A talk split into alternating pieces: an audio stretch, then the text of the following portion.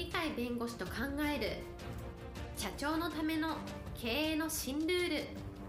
この番組では企業が選ぶ弁護士ランキングで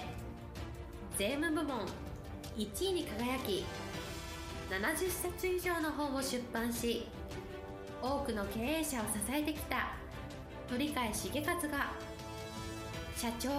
経営者独立希望者起業家のための経営の新ルールについてお伝えしていきます。それでは今回の番組をお楽しみください。皆さんこんにちは。お元気でしょうか？元気はすべての源です。いつもの通り鳥飼です。はいパラリーガルの高瀬です。今日のテーマはノーベル賞とワコンは同じ世界観だとはい今日のテーマノーベル賞とワコンは同じ世界観ということなんですけれども同じなんでしょうか？ノーベル賞の特徴を言いますとですね、はい、国籍が違ってもいいですよ。男でも女でもいいですよ。年齢何歳でも構いませんよ。っていう実は多様性の中で誰にノーベル賞を与えるかっていう非常に広い世界観。人類というものに焦点を当てた世界観ですね。例えば国籍で言えばイギリスとかアメリカとかドイツとかフランスとかそういう西洋文明の中からノーベル賞受賞者を決めるんではなくて東洋の日本とか中国とかですねあるいは他のアフリカとかさまざまな国々からか受賞者が出てると、あるいはそれを選ぶと。あるいはキュウリ夫人などの女性も受け入れてる。数はそういませんけどやっぱりある程度の数は受け入れてる。日本で言えば84歳の赤崎勇さんとか87歳の南部陽一郎さんみたいに年齢の高い人でもやっぱり人類に貢献してるねと言えば受け入れる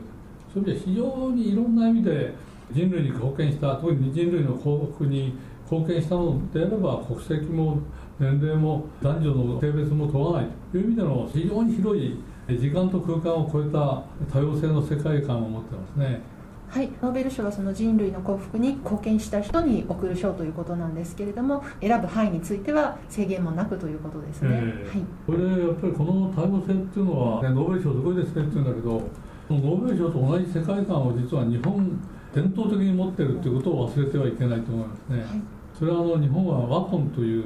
一番有名なのは明治時代和魂要塞という言葉を一種のスローガンにして西洋のいい文明とか機械の技術とか文化とか法律制度とかさまざまなものを受け入れてそれを日本的に紹介して世界の強国にのし上がったしかも短い時間しかかかってない。こういうのも実はいいものであるは日本の国が非常に停滞しててのどばしくない状態の時によくしようと思ったらいいところの国のいい文明を持ってきてそこを日本的なものに直して日本は飛躍していくというこういう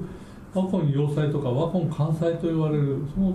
中核にある日本の和魂っていうのは多様性まさに時空を超えた一番いいものに取り入れようっていうノーベル賞の発想と実に似てるんですね。はい、その日本の和魂要塞という和魂には多様性というのがもともとベースになっているということですね。そうですね。うん、はい。そういう心の広さがあるんですけども、和魂要塞型のノーベル賞の受賞者っていうのは未来科学館というのはあのお台場にあると思うんですけど、はい、そこに訪れた人に対して館の方からですね未来への問いかけこれを書いてもらえませんかって言葉をもらって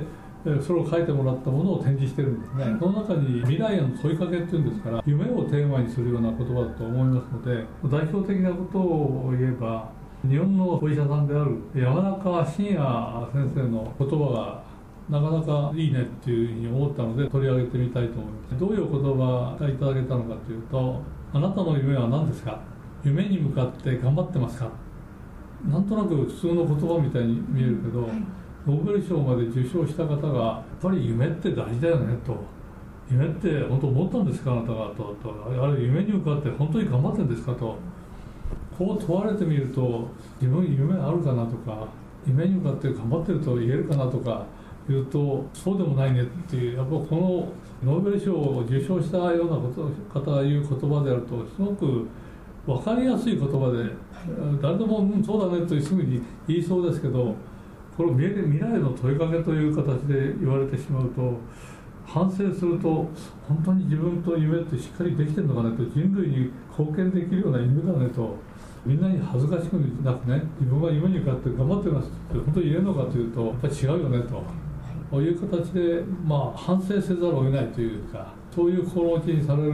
言葉だと思うんですけどやっぱり自分たちも大きい小さいっていうのはそれぞれの考え方で自由でありますけどやっぱり何だか将来においてこういうふうになりたいとかこういうことをしたいとかこういうのに貢献したいとか金持ちになりたいでもいいですよ。あるいは困った人たちに対して医療を通じて貢献したいでも何でもいいので何かのやっぱり夢を持ってないと人間らしくないよねと。多様性をちゃんと表彰するようなノーベル賞は取らなくても日本の本であれば自分が停滞してるなと自分が進歩が止まってるなというんであれば他の人に刺激を受けていい人に刺激を受けてそれをもとに頑張ってみようと。いう形で未来に対して自分の課題とかやりたいこととか夢とかそういうものを持ってそれ頑張ってみようと。毎日毎日それを問いかけていくみたいな。そういう形を望んでお書きになられた言葉だと思いますのでやっぱり自分の幸せっていうのをもっと真剣に考えてそれを真剣に実現をするというそういうふうに持っていかないと人生としてはもったいないなというのをなんか教えられるような言葉な気がしますね。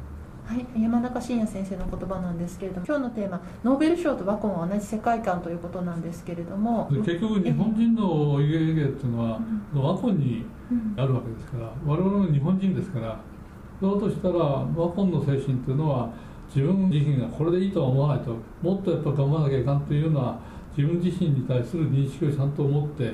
それだとしたらやっぱり未来に向かって自分が幸せになるあるいは人を幸せにするとかそういう目的をちゃんと明確にしてその実現にやっぱり真剣に本当取り組むという方が本当は人間らしくて生きがいがあるんじゃないかと。思いますね。そういう意味では日本人としてワコンというのを持ってるんだとワコンの自立型なんですよ。やっぱり自分自身の意思で自分の人生を決めていってこれできたら社会に貢献すると。後悔のない人生にすると。いうような生き方はやっぱり本来すべきだと思いますのでそういう意味ではこのノーベル賞とかマコンとか今実は自分の方にも問いかけが当然来ておかしくないと。日本人ならできるでしょっていうふうに言われるような方向づけを持っているのでノーベル賞の方々の持ってる人類への貢献必ずしも大げさに人類へ貢献するということではなくてやっぱり家族にも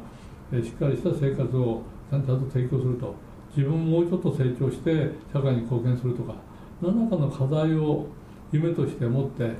そこでその課題のために一生懸命生きるっていうのは人生としてやっぱり素晴らしいものではないかと思いますので日本人のワコンという精神をもうちょっと自分の人生の中に取り組むと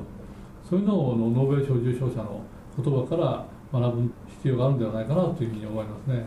はい、今日のテーマノーベル賞とワコンは同じ世界観でした。今日も元気な一日をお過ごしください。はい、ありがとうございました。